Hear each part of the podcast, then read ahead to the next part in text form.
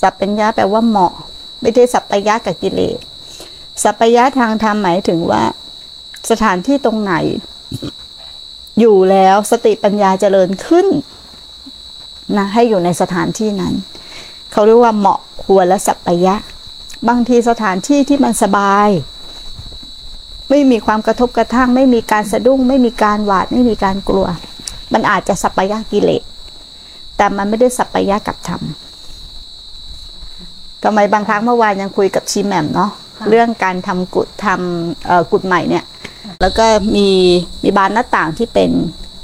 กระทุ้งออกอะค่ะอ่าแล้วก็อบน้ำยา แล้วก็ไม่ครูทำสามด้าน ไม่ทำด้านหน้า ก็เลยบอกว่ามันเป็นอุบาย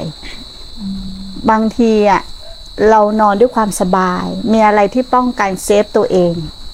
เราจะเพลินนะ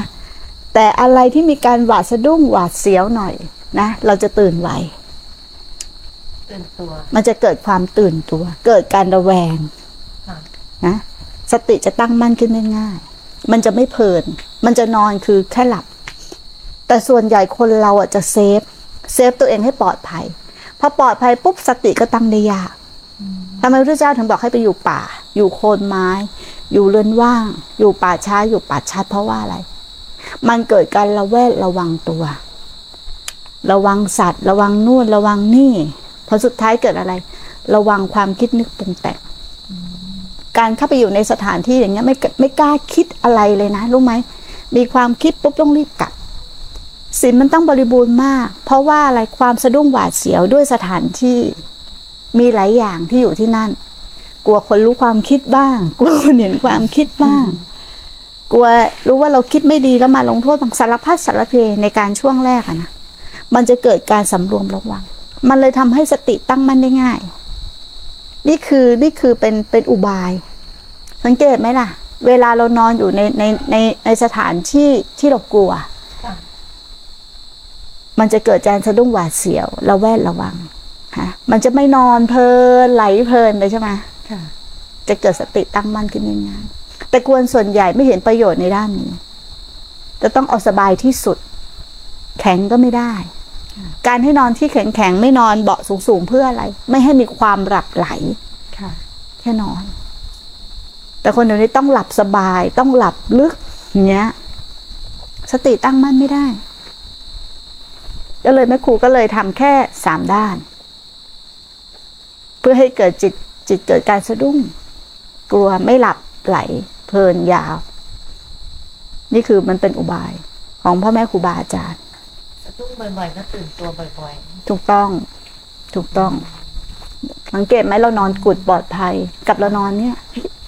มีตะขาบมีแมงมีอะไรหรือเปล่าวะมีอย่างนั้นอย่างนี้ เกิดมันเกิดเกิดความคิดเกิดการสะดุ้งหวาดเสียวอยู่ตลอดเวลา มันทำให้ตื่นตัวอยู่ตลอดเวลาแต่ถ้าเราเพลินน่ะเดี๋ยวเราก็ไป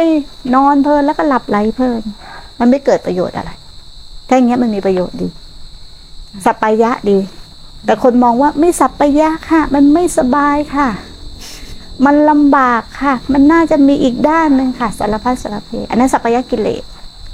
แต่แม่ครูสัปปายะในที่นี้ ปัสยะเอื้อเฟื้อ สัปปายะเอื้อเฟื้อแก่การที่จะเจริญสติปัญญาได้ง่ายขึ้น ตรงนี้มากกว่า เรียกว่าสัปปายะอืมเกิดสติได้ง่ายกว่านั้นนะ เกิดสติได้ง่ายนะการไปอยู่ที่ไหนๆอะ ที่เราไม่คุ้นชิน เราจะเกิดการสำรวมระวังมากขึ้นถูกไหมแหม่มพระพุทธเจ้าเลยตรัดว่าให้เราเป็นสะพ้ายใหม่อยู่ตลอดเวลา ไปที่ไหนก็แล้วแต่ให้ระวังจิตเหมือนสะพ้ายใหม่ ใช่ปะๆมีการเรียนรู้ อ่า ไม่เป็นผู้เก่า มีความอ่อนน้อมมีการถ่อมตน มีการเรียนรู้ มีการสำรวมระวัง แต่พออยู่ไปนานๆเกิดความคุ้นชินเป็นสะพ้ายเก่า กูรู้กูเก่งกูแน่ แต่ก่อนเข้าไปในบ้านสามีใหม่ ๆ คนใช้มันยังไหว้เลย ความนอบน้อมจริง ๆ ความเกรงใจ อยู่ไปอยู่มาเนี่ย คนใช้ก็ไม่เกรงใจ พ่อผัวแม่ผัวก็ไม่เกรงใจ มึงจะรู้อะไรเล่ากูรู้อยู่คนเดียว นี่คือสะพ้ายเก่าท่านถึงบอกว่าไปไหนทุกที่อะให้เหมือนสะพ้ายใหม่ นักบวชเหมือนกันค่ะเหมือนกับวันแรกที่เราบวชนะแหม่มค่ะ เราไม่ต้องเป็นชีสิบปี ไม่ต้องไปเป็นชียี่สิบปี เป็นสะพ้ายใหม่อยู่ตลอดเวลา เหมือนเป็นนักบวชใหม่ ๆ สิ่งนี้จะอยู่ในใจแม่ครูเลยนะเหมือนเราเพิ่งบวชวันนี้การบวชวันแรกของเราเป็นยังไง มีความเคารพอ่อมน้อมต่อครูบาอาจารย์ มีความเคารพต่ออ่อนน้อมต่อสหธรรมิกต่อเพื่อนประพุทธพรหมจรรย์พออยู่ไปมีความคุ้นเคย ความเคารพอ่อมน้อม เริ่มหายไป เพราะอะไร เพราะความคุ้นเคยเป็นญาติอย่างยิ่ง ญาติในที่เนี้ยพระพุทธเจ้ามีความหมายอีกอย่างหนึงนะพอมันเป็นญาติอย่างยิ่งมันไม่เกิดความเกรงใจละถูกไหมความคุ้นเคย จิตที่เกิดความคุ้นเคยเขาถึงบอกกลับมาสำรวมระวัง กลับมาสำรวมระวังแต่ไม่ได้สำรวมระวังแค่กายที่ใจ